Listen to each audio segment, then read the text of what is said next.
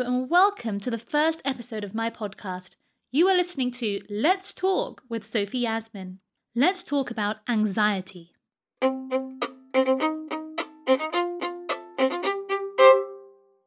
I'm so thrilled to be able to finally start my podcast. This is something I've been talking about for the last couple of years at least. I've not always dreamt of having my own podcast. It's a recent dream, and it's a dream that's come to me as I've realized I've stepped into my my gift, if you like, for being able to talk, for loving talking, talking to people, talking out loud to myself. And instead of viewing myself as someone that talks too much, I prefer to think of it as having a talent for talking. I wonder how you'd feel if you also flipped this negative self image that we might have of ourselves. I talk too much. I'm too fat. I'm too this. I'm too that.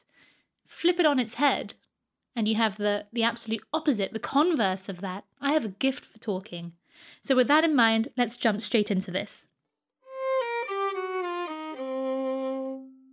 Anxiety. This is the buzzword.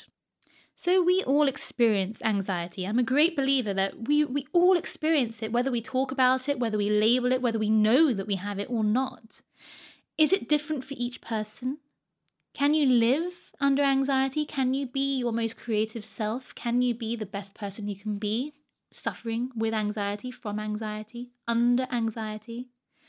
I just want to start off by talking about my own personal discomfort with talking about the word itself. The word itself brings up so many conflicting messages and conflicting emotions that I have towards the word and the concept of anxiety. I think it took me quite a while to sort of uh, confess to myself that, you know, anxiety is a real thing that I have indeed experienced myself. So, my experience with anxiety came when I was studying at a music conservatoire I'm a, a violinist, a professional violinist, a classically trained violinist, which I think is important to recognize that that is something that comes with its uh, pressures and struggles, um, especially when you're studying. So during that time in my life, there came a point where lots of different difficulties were were were sort of jumping onto me and weighing me down, and I was anxious. I was suffering from anxiety. I would never have called it that at the time. I, I had panic attacks. I had a tight chest a lot of the time. I would sort of develop a cough, which came from having that tight chest and sort of not able to breathe fully as, as and, and be relaxed and have my body just calm and my mind just calm. What I do think, and in that in that time in my life, I did actually come up with this myself. It's not what is affecting you, it's how it's affecting you that matters. So, for one person, whatever difficulty you're experiencing might be really easy, water off a duck's back. But to someone else, it might be life changing, life crippling, and anxiety inducing. And so, I think with this awareness, we can we can hold each other with a little bit more compassion and respect that everyone is different and everyone's going to ex- experience things in life differently. So, let's talk about mindfulness. There was a man that came to the Guildhall School of Music and Drama where I was studying at the time called Chris Cullen. I think he came from Oxford University, somewhere quite highfalutin that you think, okay, this guy must know what he's talking about. This hadn't been seen before at this particular music conservatoire, and uh, they were offering free sessions on mindfulness. There was just a, a nondescript sort of A4 sheet of paper posted on a notice board that said, do you suffer from performance anxiety? Do you feel anxious? Do you feel nervous and worried about things in life? Try mindfulness. Come to these free sessions. There were 10 sessions over 10 weeks, something like that. And I looked at that, looked at those questions, looked into myself and thought, hell yeah, okay, I'm going to try this. This guy, Chris Cullen, let's see what he has to say. Chris Cullen taught us the sort of basics of mindfulness, being mindful, what it means to be mindful, being in the present moment is the best way I can describe that in a very, very short way. One of the most eye opening lessons that he taught us was mindful eating. Of course, he described meditation and things like that, and we and we tried those in those sessions, but they weren't really having an effect on me for some reason or another. Maybe it was him, maybe it was just the circumstances of being in a room with lots of other people. That didn't really speak to me, but what did, I'm going to share with you right now. The story of the raisin. He gave us all an individual raisin. Now, you know how small those are. You pop it in your mouth and it's gone before you know it. No, he said, We're going to eat this mindfully. And this was the first experience that really had such a great effect on me. And it's something that, even just talking about it now, I can feel it. I feel all the emotions.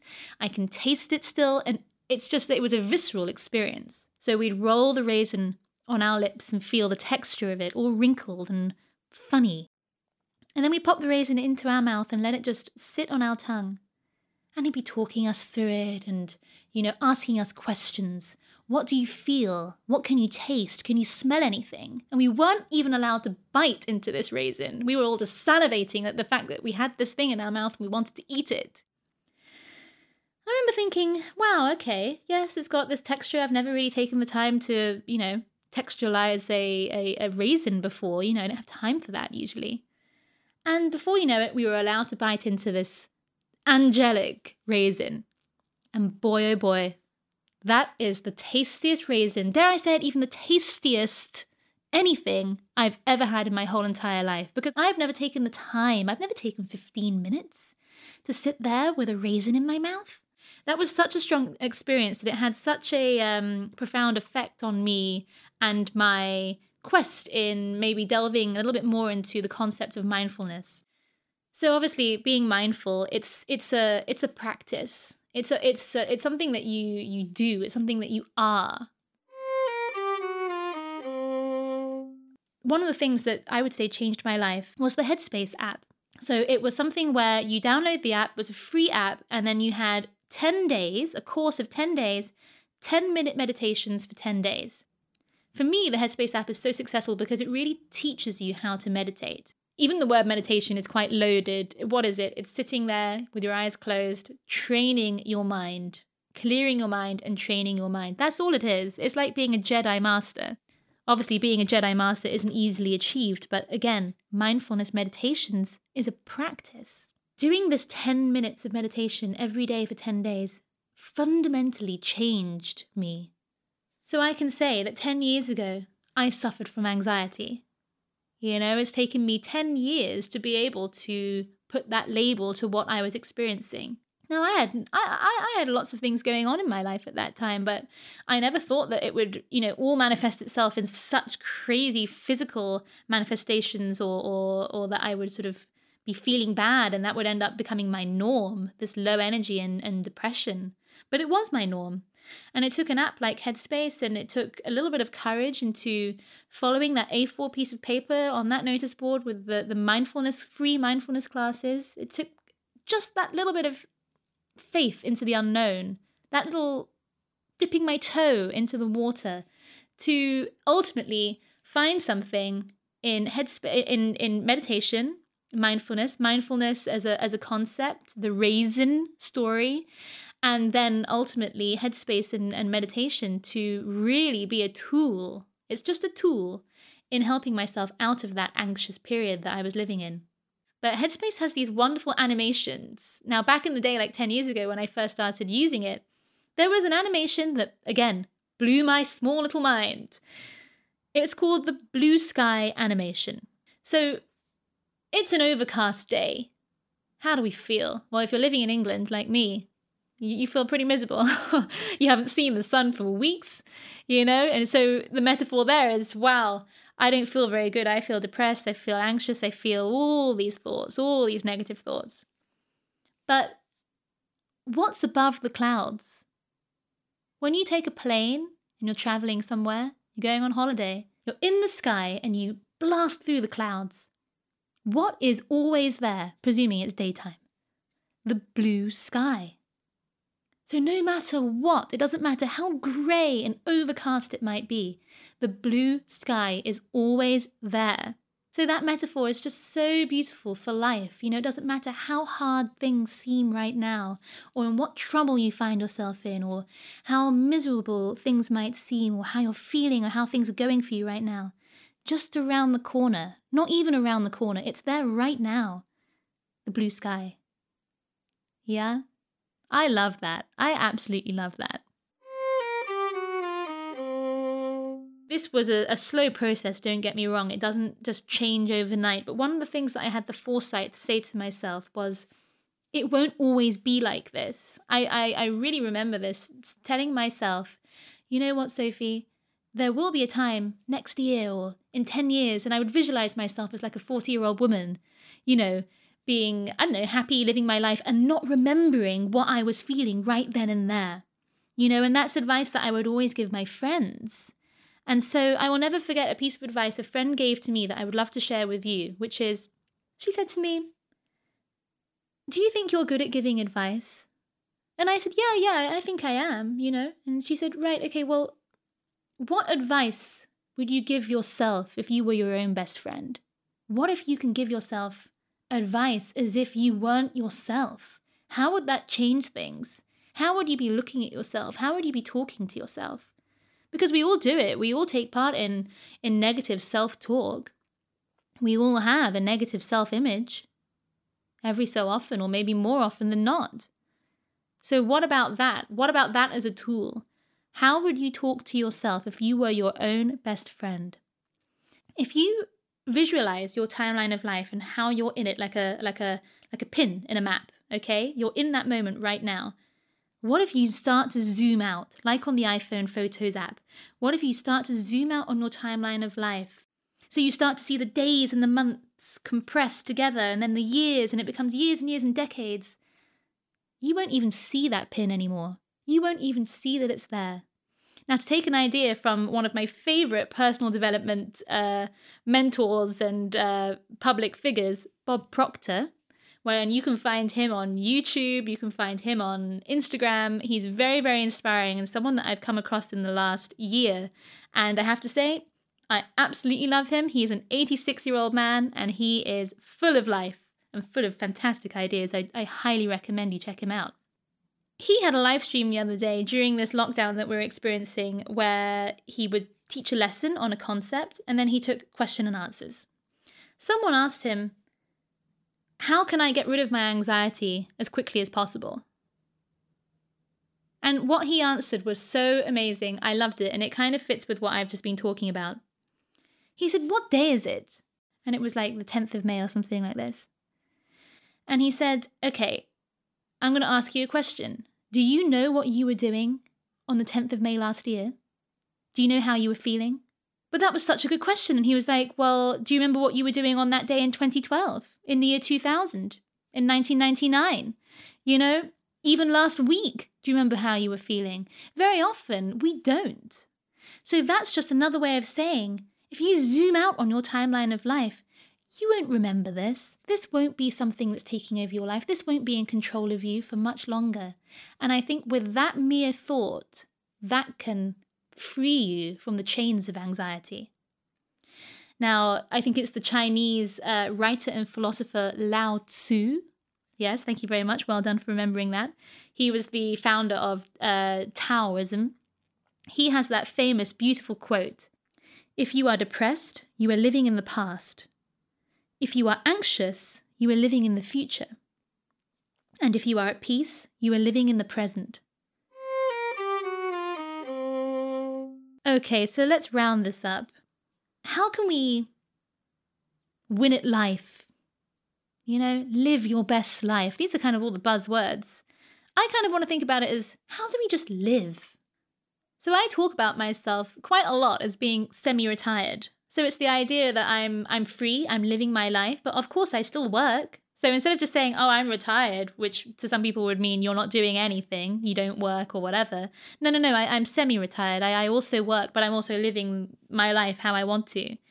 And so when I had this conversation with a friend, he he was like, semi retired? That means that you retire from stuff that you don't like doing.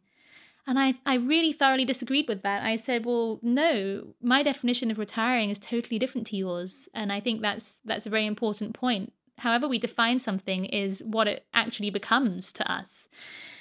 My definition of retiring is just living. And he goes on to say, well, that's living without purpose. You know, contrary to popular belief, there are consequences to just living. And I said, no, no, I mean really living, like consciously living, creative living living creatively, living exactly the way you want, doing the things you want, etc. You know, being at ease, calm with like an inner confidence. You know, that's with purpose. So just when you say, I'm just living, when I say, I'm just living, I mean, I'm living, doing the things that I want to do. Live the life you want. So let's circle back. How to live the life you want. Okay, now for me, that's going to be the flip side, the converse of living with anxiety. Okay? Positive thinking. That would be people's first piece of advice. Oh, you need positive thinking. You need to think more positively. Well, no, I'm I'm fed up of that now. I don't want to just think positively for the sake of it. What does it mean to think positively? For me, it's seeing things for what they are. Things are neither good or bad. You can label them if you like, or, or, as it says in the Headspace app, another word for labeling would be noting. You note that, oh yeah, that's just a thought, or oh yeah, that's just a feeling, or that's just an emotion. You're noting, you're just seeing things for what they are, you're not engaging with it. So for me, that's positive thinking. Focusing on the good. There is good in everything. It's the law of polarity. Where there's an up, there's a down. Where there's hot, there's cold. There's a north, there's a south. You know, there's there's the opposites. Big and small, long and short, right? So by focusing on the good stuff, we can harvest the good. We can concentrate on that and take that and run with it. That's harvesting the good and being constructive towards ourselves. If we do something that, that hasn't gone well, instead of saying, man, I'm really bad at that, no, you just did it badly at that time. You know, we can then train ourselves or get gather the knowledge that we need to do it better next time. So how we talk to ourselves is part of the positive thinking. So training the mind is basically what this is all about. Whether it's through meditation, yoga, or whatever practice or form or way you want to do it, whatever works for you, that's most important. You know, just because someone gets a lot out of meditation doesn't mean that that's the only way to achieve this a lot of the time we just doubt and worry ourselves, or there's just a lot of doubt and worry in the world. What's the opposite of that? Again, circling back to the law of polarity, there is always an equal opposite of everything in this world. Well, the opposite of doubt and worry is knowledge and understanding. So if we're worried about something or we're doubting something, the only reason for that is because we don't understand it. Yeah, we don't have the knowledge of it yet. So if I were suddenly put into the, the heats for the Olympic 100 meter sprint next week, I'd be very worried. I'd be absolutely anxious about that. I'd be so nervous. God, I'm sweating just thinking about it. So the reason why I'd be so worried about that is because I don't have the skills to do it yet. I don't have the knowledge. I don't have the training behind me. So that if we can unpack what we're worried about, what we're doubtful about, what we're anxious about, where does anxiety actually come from? Anxiety comes from a long process of things. It starts with doubt and worry.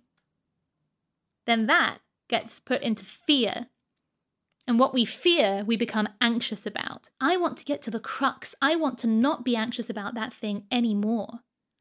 I want to cure it.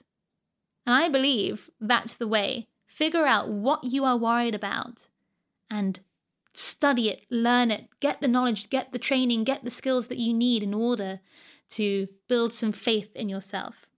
The opposite of fear is faith. We can't see fear. You can't, it's not a tangible thing. We, we can feel it, just in the same way we can feel faith and belief, having, having a belief in something. So, which do you choose? Both of them demand believing in something that you cannot see I choose belief over fear every time. Push through your anxiety, push through the fear, push through the doubts and the worries, and just trust and believe that if you enjoy doing something, that's infectious. People will hear it, people will see it, people will feel it. And that's the best message that I can leave you with today. I'm so proud to have started this podcast and I can't wait to make more episodes. Please feel free to keep in touch with me on Instagram. You can follow me on at Sophie underscore Yasmin. Thanks so much for listening, and I'll speak to you soon.